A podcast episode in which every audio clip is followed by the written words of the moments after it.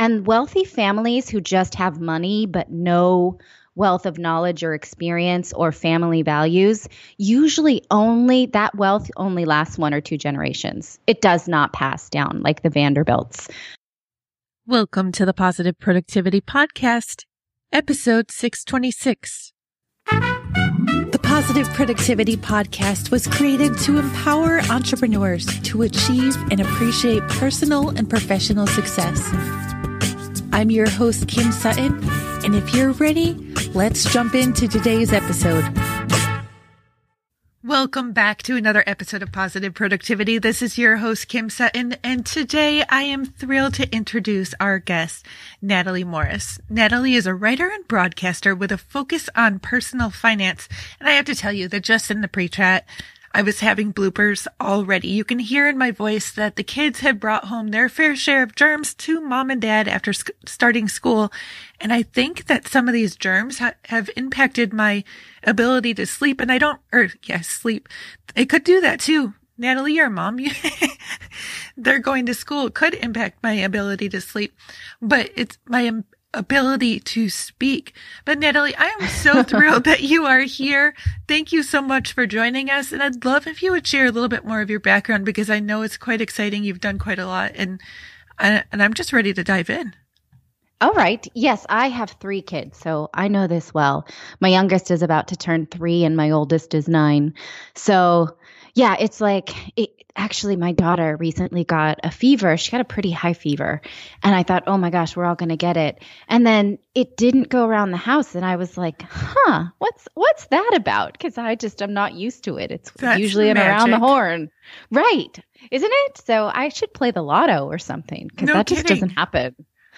Anyway, um, so yes, I am. I used to be a TV news anchor, and my husband and I left our jobs in the middle of the teens, I guess. I left around 2015, and he left in 2017. And in the meantime, while we were working for the news, we had decided that we didn't want to be dependent on our news jobs. So, what we did was teach ourselves to invest in performing assets, which means we wanted to own things that paid us a regular salary so that we didn't need the salary in news. So, what we did was decide to invest in real estate that became our our thing right? Our performing asset of choice. But now we teach other people how to do that. So if you are interested in investing in real estate we can teach you all the right ways to do it because we started by doing it all the wrong ways.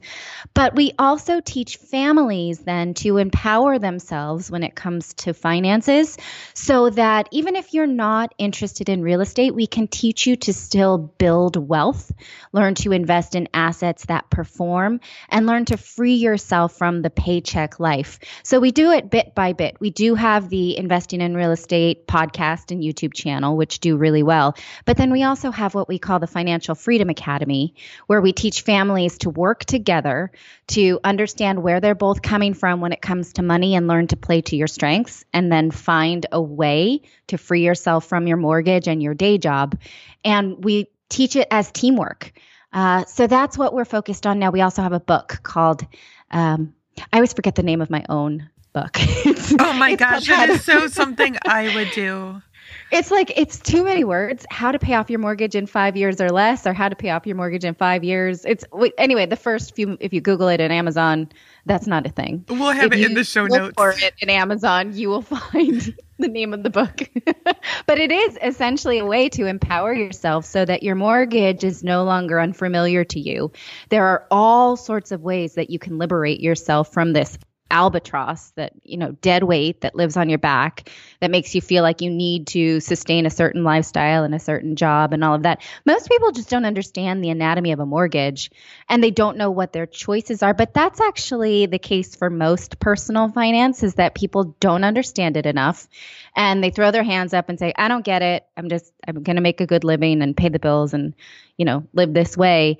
And that's an expensive way to live. And so we want to break it down to make it fun, to make it accessible, and to make it something that you can do together.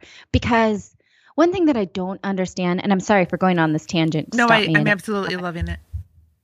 One thing I don't get is these Bravo shows where it's like wealthy woman who spends the money of successful man, I don't think that exists. You can't have one person who builds wealth and another person who's not involved.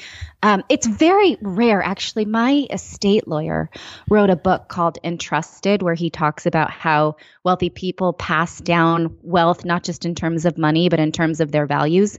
And wealthy families who just have money but no wealth of knowledge or experience or family values, usually only that wealth only lasts one or two generations. It does not pass down like the Vanderbilts. Mm. Uh, the Vanderbilts are actually a great example of wealth that did not pass down. They were like, you know, who's someone we think of now that's multi-million dollar rich, like the Sultan of Brunei, uh, right? They were like mega rich. And that wealth, I think, only went one or two generations down because they partied away like the Gatsbys and they didn't teach their children anything about wealth. So my my approach to wealth is very holistic. I like to write about how to teach your children about wealth, how to work as a family about wealth, how to understand wealth, not just emotionally but also very practically, how to, you know, count your eggs so you know what life you're you're aiming at. I am so fascinated by this conversation because, and I've never gotten into specifics, but listeners, you know, I'm very transparent and advance uh, apologies to my parents. my parents divorced when I was three. And my dad was always very well off and my mom always struggled. But I, again, apologies to my parents, but I think my dad got very comfortable and, yeah. And he was a chief financial officer at a chemical company, and this was 80s, 90s. I'm just trying to think when that all went down. It was right around when I graduated college in 2001. But he, from what I know, and I was never really involved in what he did at work because I was mostly raised by my mom, he was uh, doing all the financial work in like a ledger book or giving it to his assistants to put into the computer. I don't yeah. even know if he had a computer on his desk, to be totally honest. When I went back to visit them in 2013 or 14, I think that was the first time that I ever saw my dad on a computer. And I looked at him and I said, Dad, do you need help with that? He's, uh-huh. and he just looks at me. He's like puzzled. He's like, no, what do you mean? Was like, yeah. I've never seen you on a computer any or before. um, but what I was going to say was he lost his job, and and he it was really hard for him. You know, this is like early two thousands to get another job in accounting, not really knowing how to use a computer, and in the end, he went from making a half million a year to bankrupt, lost everything, wow. and yeah, and but we were never really taught about money it, from what I saw, right. I was never really taught about money. And then living with my mom who was struggling, I learned other lessons. Like I would see her get big chunks of money and then spend it. You know, the yeah. paycheck, we just got paid. Let's go out to dinner. Well, how about right. we just got paid and let's be responsible and maybe put a little bit of savings aside or emergency fund. And that is what carried yeah. with me into adulthood. And my husband and I have done that ourselves. You know, oh, the tax refund just came. Thousands of dollars. Just, let's just buy some stuff we don't need. And looking right. back, it's like, oh, we're, we're getting out of that now. But it's, it's been a hard few years of training ourselves not to spend it just because we have it. But that's very common. So there's no use in Monday morning quarterbacking yourself when it comes to money.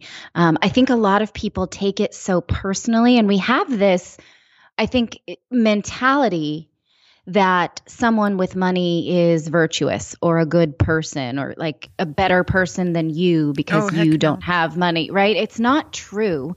Um, and so we are not taught personal finance in our primary education in the US. In fact, most countries don't do that.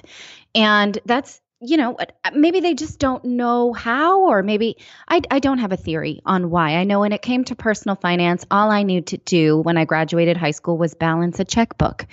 But I was raised by an entrepreneur. My father and my mother were were a good team. Now they divorced when I was in my early 20s, so they wasn't necessarily a good marriage, but they were a good business partnership. So they understood that when money comes in, you should use it to buy an asset that continues to cash flow instead of sink it into a liability that you never see again. And so that was ingrained in my sister and I really young. My father started his business in the late 70s and then around the late 80s when i was oh, i want to say like you know how old was i in the late 80s 10 or 11 uh, he made me start to keep balance sheets on the brand new microsoft excel at the time.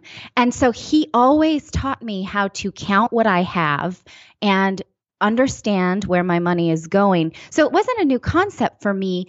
Why this was hard though was when i got married I'm taking my set of financial values and then marrying someone with his own set of financial values.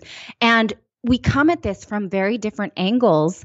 We have different viewpoints on things. I noticed because I, I'm kind of a, a shrewd person about money. I don't like waste. I am able to count things. You know, I my father once he took me to he was buying this apartment complex complex from a guy who was selling it, who was just a tired landlord. And the guy says, "Come over and we'll show you how I, I run my books." And my father's like, "Natalie, I want you to see this."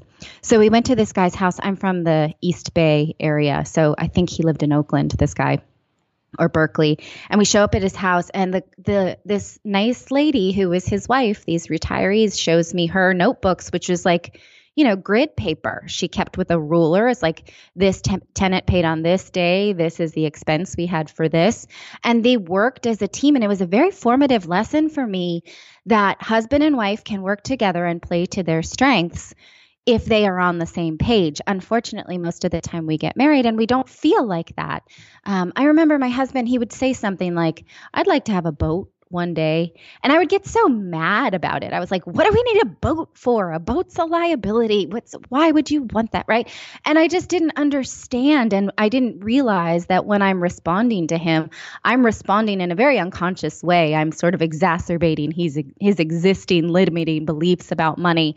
And so not only in the Financial Freedom Academy can we teach you to you know buy assets learn to leverage what you've got in order to make that money support you but also how to support each other as well. Because again when i was responding to my husband in this way i was just like pouring salt in the cuts of his limiting beliefs about money making him more anxietized. So when i say something like we can't afford that i don't mean we're unsafe or we can't you know we can't afford a boat therefore we can't afford the kids. But that's what he hears.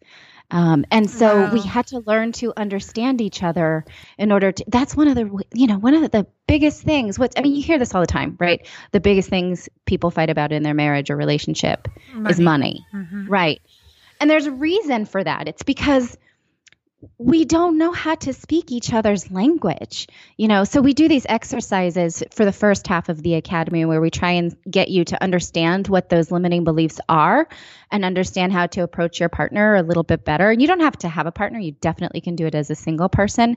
And we've also had some people do it with their kids their teenage kids which i think is awesome. But then only then can you really realize what are our shared goals? What are our shared strengths you know, how can I make sure? I'm not saying I don't always have an unconscious reaction to my husband because he pisses me off. And that's it would be both. not right? to your husband, to mine.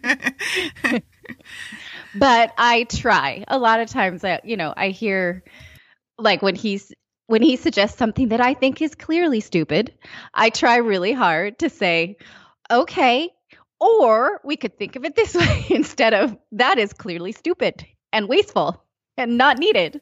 Mm. Okay, so full disclosure, my husband and I are going through a, a, period right now where we're having to learn how to communicate better. And well, just, I don't think that at that stage does ends. it ever end. I'm sorry to tell you, yeah. I think that is marriage. Oh, see, we were for the first five years, we were one of those couples that would just make other couples sick right? Yeah. Like we always got along. But as kids grow, and I don't mean to blame it on the kids, but as the kids grow and push us both, push both of our buttons in different ways, then, you know, we've had to learn to evolve as both parents and as, as life partners, right? And, and there's been a little bit of growth, but there, there was a period last fall and the kids if you can hear them, they chose to become involved in this whole conversation. There was a period last fall where I was looking at what do we need in our household income in order to like, what do I need to bring in basically? Because I'm the primary breadwinner to cover mm-hmm. the minimum household expenses plus a little bit, you know, because there's always going to be little things that come up or things that we want to do. So what's the budget? And then what do I need for business? And I said to him one day, I said, what what do you think that it costs us to run our house on a monthly basis? And he said, I Uh-huh. don't know, maybe It- like $2,000. I said, Oh wow. Okay, we need to have a talk. I was like, it costs us at least 4000 a month. Now keep in mind I'm not in California or New York. I'm in Ohio. Cost of living is much lower here. So for our Right. family of 7 on a monthly basis, 4000 is the minimum that we need, which when you think about it really isn't that much to get by. And it just blew his mind. Yeah. So, so you, what you're saying then is he didn't know. Like he was completely Yeah. like yeah he wasn't involved which is pretty common right that one person just sort of takes it all on and the other person doesn't really get that involved right Yeah, and, And- that's been a point of stress and I'm wondering if you see this in your in your students and clients as well because I I don't want to be the one that takes it all on because some days I feel like I have so much other stuff to do but we just know that that's and and I'm fully aware that remembering to pay the utilities is not at all his strong point. yeah Yeah, right it- he laid down for a nap yesterday afternoon and accidentally slept right through picking up our kindergartner from school. So oh my goodness you know, I, I realize that I just need to put the reminders in my calendar, but because it's out of sight, it's also out of mind how much we need. Right. Yeah. But you know, that's one of the things about my husband and I is if I, you know, I'm I'm usually pretty good with the spreadsheets and if there's something that I need to keep track of, I make a spreadsheet and then I try and explain it to him and he's like, "Okay, all right, I got that." But if I share it with him as a shared spreadsheet, he'll go in and mess up all my formulas and, you know, not use like the currency for uh, you know for any kind of field or format the field and i'm like what are you doing? Um, and so i realized that's not for him. That's not his you know that's not what he's about. But he likes to uh, you know and look for investments in real estate. He likes to create. He builds podcasts and blogs and youtube channels and like he's very successful that way. Those are things i'm not going to do. I'm not good at it. I don't like to listen to podcasts about marketing myself.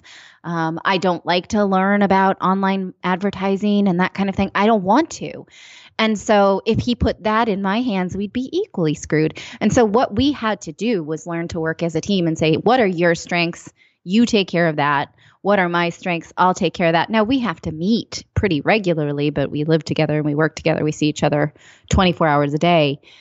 But we don't have to, you know, take things on that are not our strengths. And I think again, for most couples and what I hear a lot is something fairly patronizing is like, well, the wife, she pays all the bills and the husband, you know, he he does any of the investments, right? Like the stock accounts and 401ks, he does that and then the wife just pays the bills.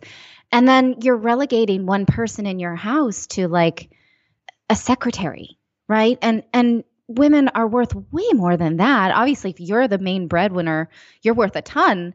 And so if you, if that's your worth in terms of your paycheck, it should also be your worth in terms of your household. Like we like to even think of ourselves as C-level executives like I'm the chief financial officer, he's the chief executive officer. He has more ideas that he can implement and I'm the bean counter, can tell him what we can do, what we can't do and then how we build from there. So you have to relegate inside of your house who does what and then you decide a lot of times because he's such an ideas person, he'll listen to someone on a podcast and someone gives him a great idea when it comes to investing. Like, use your IRA or use your 401k, whatever, whatever kind of like unorthodox type thing. And he'll be like, listen to this and see if you think we can do it. And so it's me who will then read the book or, you know, interview that person or, you know, go on. So I'm like, the bean counter, like I said, in the trenches, moving the money around, making the decisions, doing the research. He's the ideas person. We do decide together. Um, but you know, I was just again, about to ask that because if you don't decide together, there could be that point of resentment if one person's constantly right. hearing no. So I love that. Yes, yeah. And you know, it's not a perfect situation, but we know how to make this work. Like today, we were talking about investment over lunch, um, and it's an investment that's not going well. And I, I was telling him, you know, I, you know, I didn't want to do this one, and he's like, I don't, I don't need to hear it. And I was like, I had to just fit it in there, but okay. so I'm not saying we're perfect. That's something that, do you know how hard it is to not say I told you so when something goes wrong? Yes. I'm not a saint. I know absolutely how hard it is. So right. I, I do want to, I know there's, you know, a lot that goes into finance, getting finance. Let me try this one more time. Getting finances in order and having really great conversations and getting a plan set up. Actually, I don't really know because we still are going through the trenches ourselves. But where does mindset come in for you?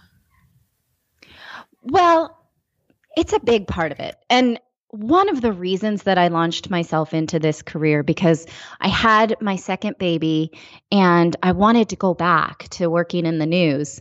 And I just, it wasn't working out for me. The jobs that I was offered were like around the clock kind of jobs. And I didn't want to leave my daughter at the time and my toddler son. And so I thought, well, okay, I don't have a paycheck coming in anymore. I was used to being this six figure news anchor, and now I have nothing, and it's just my husband who's working. And I was very proud at the time of like keeping our finances separate and not asking him for anything. And and then it came to the point where I just couldn't do that anymore because I wasn't working. And so I remember saying to myself one day, if I'm not going to have a regular paycheck coming in that says Natalie Morris in the pay to line, I mean, we had one, but it said Clayton Morris. And so, okay, if there's no Natalie Morris paycheck, then I'm going to learn how to use the money we've got now, build it, and be so good with our resources that that's equal to a paycheck job. And so I went to the library and read as many books as I could on personal finance. I, you know, started to make spreadsheets. I started to, and so really it, at the time, this was when Pinterest was really starting to get popular. And so, you know, I would do this stuff, but then at night I would surf around Pinterest. And I felt a very visceral reaction to what was being pushed towards me on Pinterest, which was like how to frost a cupcake, how to buy your groceries for $10 a week, how to budget, how to have, you know, and I felt like it, the, the cupcake part, there's nothing wrong with it, right?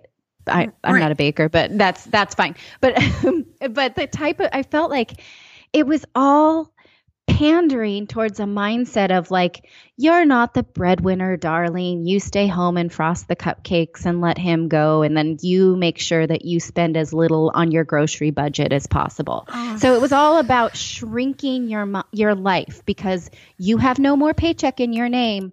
You're living on a paycheck that says his name or her name, whatever partner you are, right? And so therefore you're worth less. So you go to Target and you spend less. Buy detergent in bulk, even if it's the poisonous kind, so that you're spending so little that it's nominal, right? Make yourself shrink and shrink and shrink. And I hated it. And I thought, this is not how a woman who has been successful in her career and now is running her home should relegate herself to an assistant, someone who just budgets pays oh. the bills on the passports. Mm. I did mm. not want that. And I saw at that time that I had a choice. Either I'm going to build wealth with my husband, learn how to do that, or I'm going to shrink into someone who is extreme couponing and shrinks our lives. And how how little can you shrink your life? You can only shrink to a certain extent and then are you living at all? Right? I did not want to worry about what detergent I was buying. I want the one that's non toxic. And you know what? Those cost more. And I don't want to have a conversation with myself about whether or not I'm worth it or will Clayton say something about it? Will he say, wow, you're spending too much on detergent or whatever? Like, we've never even had this conversation, but I was having it with myself when I go to the store. Like, maybe I shouldn't buy the organic one. Maybe I'm not worth it. Maybe he won't like it, right? Everybody has this devil on their left shoulder that tells them all kinds of crap when they make every purchase. Any purchase you make, you are having ego thoughts about it. And so you have to learn to get those in check and say, yes, I want mm-hmm. this. I know why. It's a prudent decision, right? all of these reasons, but it has to start with how you approach finances. And we have a we have a module in the Financial Freedom Academy about how to identify and bust through your limiting beliefs when it comes to money. Oh, I absolutely love that. Have you read Worthy by Nancy Levin? No, but I know the book. Okay. She blew open doors for me. I just have to say that because when I was in my first marriage, he made it abundantly clear to me that he made the money and I did not have permission to touch it. Oh my goodness. Well, he paid for my car so he could take the car, the keys away anytime he wanted. He paid for the internet. Like I had a business at this point. He paid for the internet so he could just firewall me at any point and my cell phone. And I was doing my part. I was taking care of the kids and keeping the house in order and making dinner and all that stuff. But because I wasn't financially contributing in the major role or in the major way that he was, I was not entitled or worthy anymore. And that's, that's BS. It, it completely is. No, I completely agree. And that's one of the things that she discusses in the book. And for any stay at, I mean, I'm just going to pinpoint stay at home moms here, but m- my husband is the manny, essentially. Yeah. Um, I just had to throw this out there for listeners and, for you as well, Natalie. If you have heard the kids, it's like that BBC moment when the mom was in the, well, she wasn't actually in the bathroom. I don't know if you ever actually heard. She was actually videotaping with her phone the dad when he was being broadcasted because for some reason they couldn't record it any other way. But I think when the kids were just screaming, I think he's occupied. You can insert your own idea here. So they're running wild, but you know, he's the manny and it's louder in your head, believe me. Okay, good. I, I know exactly how this feels. I've had it many times. Okay, but, um, thank you. Yeah, I've and, anchored shows with my with my infant son in a carrier at my feet. oh my gosh. So well, I do have to say, that. shout out to Audio Technica for their ATR 2100 microphone because it doesn't pick up a lot of the background noise. But anyway, he he is essentially the Manny and he has his own moments of unworthiness, but, but we're a partnership. It comes in yeah. and it's ours. It's not mine just because it was paid to me for the work I did. It's ours. And for the stay at home moms or, or the, the mannies, is there a word for stay? Oh, I guess stay at home dads, you know, you are still worthy. You are still worthy it's a partnership. Absolutely. Absolutely. Yeah. But there's all kinds of, you know, it's not just Pinterest, right? If you if you watch any commercial during the Super Bowl that has to do with finances, if you watch golf on the weekends, uh-huh. all of those, you know, finance commercials are some guy who's close to retirement and he's explaining it to his wife like hey honey we've made it. We can we can do this now right? Assuming that somebody else it like is in charge and not the lady not the you know she like oh you go back to your pottery class honey. You're not involved in this. And again i really don't think you can build generational wealth with just one person working. It's not as easy as just like one person makes a big paycheck. Because when there is a big paycheck, there's a big tax bill. You both have to be involved. One of the main ways we teach people to build wealth together is to start a small business inside of their family so that they lower their tax rate. You can't do that with just one person. I think that's why these shows are so sensational. It's like this idea that if I had a husband that was just so rich and gave me unlimited access to the checking account, then I'd be fine. You're not fine. Those people are not going to pass down their wealth. It's a misnomer. Hey there, my friend. I hope you're enjoying this episode of the Positive Productivity Podcast. I wanted to take a quick moment to invite you to join the Work Smarter, Not Harder Challenge. Over the course of 30 days, these free, yes, free short videos will teach you a few of the systems and strategies I set up in my business so I can get away from my computer and back to the people I love. I invite you to sign up now at worksmarternotharderchallenge.com. Again, you can sign up at worksmarternotharderchallenge.com. Okay, I don't mean to get political here, but do you think the Trumps are doing a good job on that? On which part? Do you I know he's had his ups and downs. He's gone bankrupt. I mean, he do you do you think he's setting his kids up for success?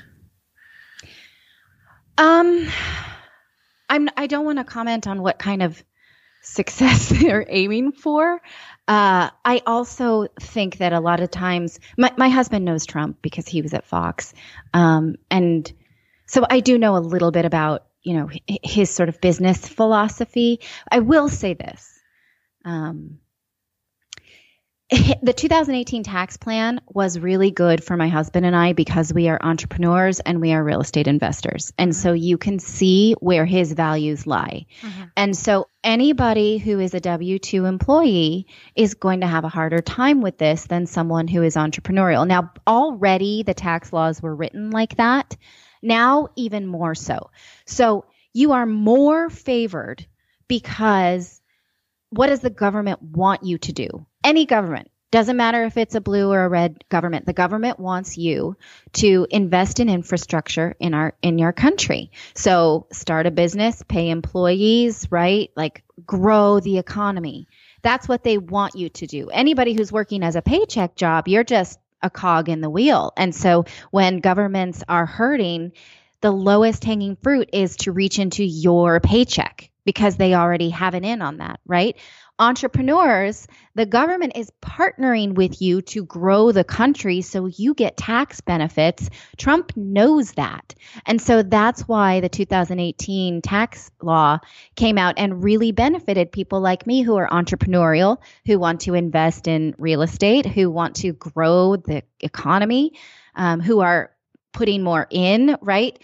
And so for that reason, I do think I, am not going to say if it's good or bad because there's a lot of people who it won't be good for, but it's good for me uh-huh. because I understand these values of the government. Uh-huh. Thank you.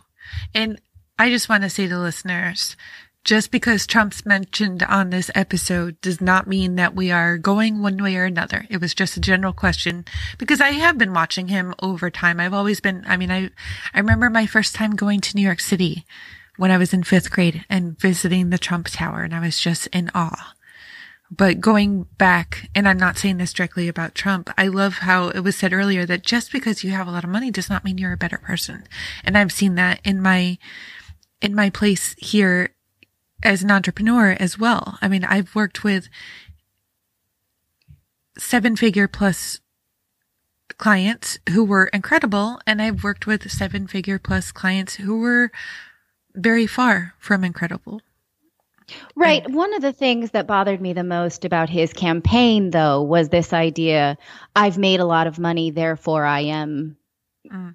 worthy right and and i just don't think that that is a good message no matter who you are right, right oh right. i've made so much money and he liked to throw around this number of his net worth which is something we teach you to do in the financial freedom academy but it's not really worth much so he's saying I have uh, my net worth is $50 million. That does not mean, I don't remember the number. He, let's just pretend that's it. That doesn't mean he has $50 million. It means that he owns a certain amount of assets, but he owes a certain amount on them. If he sold them all off and paid off his debt, the end result would be this. But it does not mean he has that, right? And so he's capitalizing on the fact that most people don't understand that. So you can throw around a high net worth number. That doesn't mean you've ever made it or had it. Right. Absolutely. And so for those reasons, I, I don't like the idea of like Trump as a successful person because of money. Um, if you want to talk about his politics, that's something else. But I think that that's oh, no. very damaging because it um, right, another time, uh, because it makes people think like, you know, oh, this idea of if if you're wealthy, you're successful, therefore you're good, or therefore you're worthy of the presidency, or anything like that. And I don't think you should evaluate him on that. I don't think you should evaluate any candidate on that. I and, agree. And so so that's that's my that's my caveat there um, and the politics i'll leave out of it but I, I wouldn't want that to trickle down to someone and because i think that what happens in a lot of ways is he becomes this caricature of like the monopoly guy right? Mhm. and then you and then that becomes something that like people who are living a harder life who are living paycheck to paycheck think wow if only. That would be great right? And then they think less about themselves. And that powerlessness is very damaging for the country. And so if you know if you if you get rid of that get rid of like what you think this person has accomplished because of a net worth and then evaluate on a different basis then we're in a then we're in a better place as a country Love it. And I completely agree. I was just curious because I mean, earlier you talked about the Vanderbilts, how the wealth wasn't passed on. Uh, it will be fascinating because, you know, we'll see it happen in our lifetimes. What happens and, and, and if it continues. But, um, I would love to know when in the Financial Freedom Academy, are you working with a lot of entrepreneurs or, or not, or, you know, a, a mix of non-entrepreneurial individuals and families? It's more fam more families. It is a 10 part online course and you also get access to our Facebook mm. group and then we help sort of not advise is not the word, but encourage and inspire and help, you know, direct other people with their decision making and the inside of their family. Um, and so what we like to think is that every family is a business. And it is, whether you like it or not. You might not find that romantic, but you know what else is not romantic? Fighting about money or being told you can't use the internet because you don't pay for it, right? Mhm. So- Absolutely. So we want to inspire everybody to build wealth inside of their family with the same dedication that they put inside of their career. Because I noticed that in my career, I always had goals. I always wanted to learn a new skill. I always had to work with other people as a team, but I was not employing those skills inside of our family wealth building until, like I said, that turnaround day when I realized I don't have a paycheck anymore. They're, like the money is gone. I'm going to have to talk to Clayton about this. hmm My my 13 year old son, and I've been picking on him a little bit lately. I don't mean picking on him in a bad way, but pointing him out here on the podcast. He is popular. I'll just put it that way. And his friends live all throughout town. We live in a in a very modest neighborhood, you know, ranches. And as a popular kid, sometimes he sees, you know, the, these really huge houses that some of his friends are in, and then he, you know, ours. And I, I've been trying to teach him that the size of our house doesn't reflect the type of people that we are. The type of car that we drive doesn't reflect the ty- type of people that we are. And we were having another one of these conversations. It was actually a really good conversation the other day. And we were driving down the road. And I thought I had remembered hearing at one point that two out of three Americans, and I would love to know if you know a, a more accurate number, are in some type of financial, I don't want to say struggle, but they're not in the best place that they could be. And it could be a lot more than that. So I told him, look at, look up and down our street. You know, two out of every three houses on our street is are having to work on finances in some way because or else it could be scary. Do you know is there a more accurate number than that? Um, recently, my husband was reading me a study about how I think it's like 65% of the American population couldn't come up with a thousand dollars if they needed to.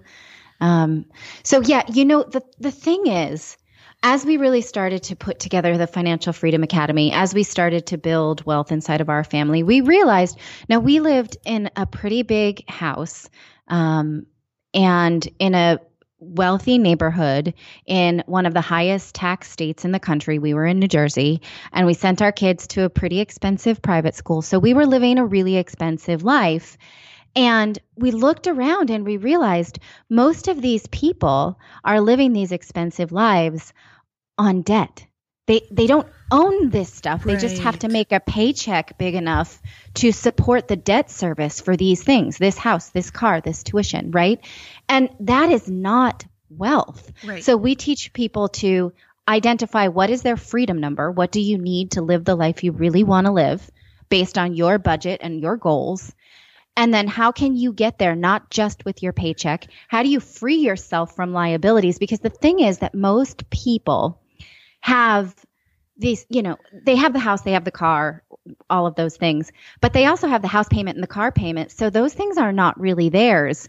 And those liabilities are expensive. Your liability is just, you know, what you owe on that thing. Well, accounting, basic accounting, accounting 101 teaches you what happens when you have a liability that's attached to something that does not cash flow. Well, that's your house, your car. You don't make money on those things, right? So, an accountant, if you're running a, a business, would say either you sell that thing or you pay off the liability. That's not how the family business works. For the most part, people will get the liability and then live their whole life paying off this liability attached to something that does not even cash flow. So your house is not even an asset. Your car is not an asset. People think it is like, oh, my house is appreciating. That's not good finance. Appreciation is one single transaction. You will not be able to live off of that. We're talking about buying things that stream cash, not buy things that just give you one lump sum of cash, right? You don't want a nest egg. You want a goose. You want to buy a goose that lays eggs every month. You don't want a, a nest egg a nest egg will depreciate. So what I'm saying is that most people, yes, that, that might be fine. You drive around a better neighborhood, or I, I, put better in quotes, but you can't see me, so just know that I did that.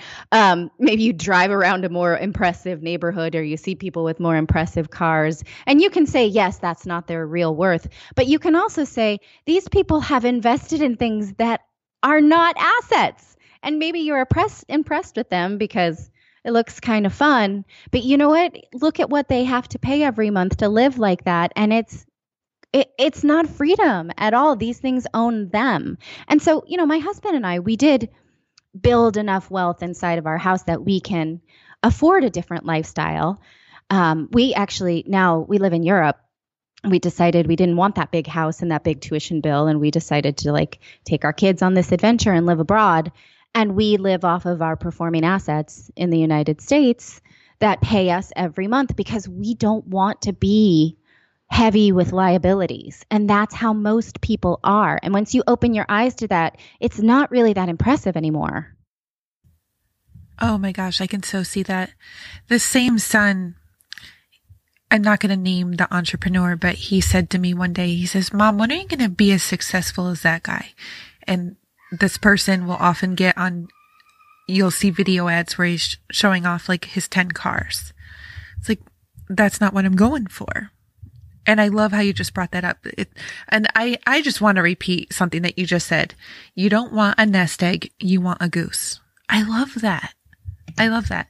So where can Thank people? You. I have a um I have a blog post called uh, "Forget the Nest Egg, Think About the Next Goose." It's on nataliemorris.com. So um, just Google or we I will put it Google in the show notes. That's like a yeah. Okay. Good. Yeah. It's a big mindset shift that I think once you start to change your thought about it and you realize, oh my gosh, all my money is going into a liability.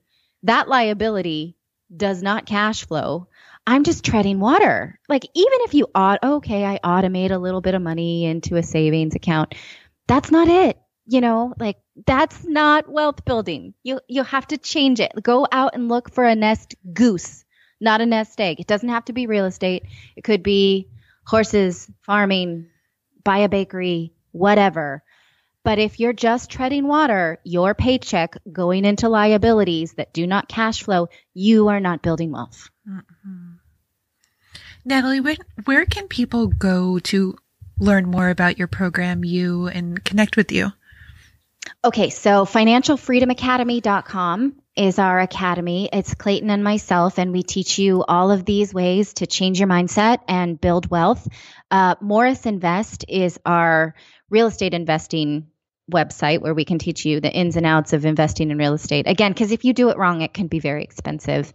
Um, so we want to teach you to do it right, right out of the gate. We also have a YouTube channel called Morris Invest. We have a podcast called Investing in Real Estate with Clayton Morris. It's mostly Clayton's podcast. I'm I'm only on once a week. And then our book is called How to Pay Off Your Mortgage in 5 Years and again, it helps you to realize your home is not a performing asset. I don't want to just live my life having to pay for this home. What do I do now? How do I empower myself? And you have far more options than you think when it comes to your mortgage and we just want to empower people in that way. Thank you for what you're doing on behalf oh, of me welcome. and every other family who needs you. So thank you. It's my pleasure. Listeners, I want you to head on over to thekimsutton.com forward slash PP626 and leave a comment down below the show notes letting us know what one action you're going to start taking today. Because in my opinion, there's one action that you can start taking today. You might not be able to buy a farm, but there's something small that you can do. Do you agree? Yes. Yeah, you can invest in a farm. There's so many ways. We we have people say, "Well, I don't have money. How do I get started?" There are ways. Um, and one thing that I had to break myself of was thinking that finance was just like, oh, this is the way the guys in the commercial say it is. It's not. You have to be creative. You have to get into the driver's seat, surround yourself with people who are investing in assets that, you know, it's, it, it's, it really does favor the creative. Mm. Thank you so much for coming on today. Like you, you've just got me thinking. You've got me thinking a lot right now, and I can't. Oh, even, Oh, good. I can't even put a complete sentence together about that because, yeah, that's how my brain works. No problem. Well, I appreciate that you said said that. Yeah, you're you are welcome, Natalie. I would love to have a parting piece of advice or a golden nugget for listeners because, like, okay. I, I feel like we already got one out of the out of the goose but just one more? Yeah. So, you know, when it comes time to these things, I know it seems overwhelming to think, oh, I have to learn about where this money is, or I'll have to understand this, or I'll have to read my statement that comes from my 401k, and I can't do that, right? Just take it one thing at a time, one little thing at a time. And my favorite quote comes from Jim Rohn, who used to be the motivational speaker. Um, he he's passed now, but his work lives on. And my favorite thing when I when I find something like this where I'm like, "Oh, I could succeed at this, but that seems overwhelming. I don't want to do it. I don't want to read that book. I don't want to try that new thing." Jim Rohn used to say, "What's easy to do is easier not to do." And so, yes, you don't have to do that thing. You don't have to read the book, right? You don't have to. But what if you do? That that's the thing that pushes people over the edge to a bigger and better life is the people who'd like pick up the clues in life. And you can do it. It's easier not to. It's easier to scroll through Instagram and watch your TV shows, but you can, right? It's easier not to, but it's easy to do it as well. Thank you for tuning in to this episode of the Positive Productivity Podcast. When I'm not podcasting, I'm supporting six to seven figure business coaches with their marketing automation and entrepreneurs like you through my coaching and mastermind programs. I want to invite you to visit thekimsutton.com to learn how I can help you take your business to the next level.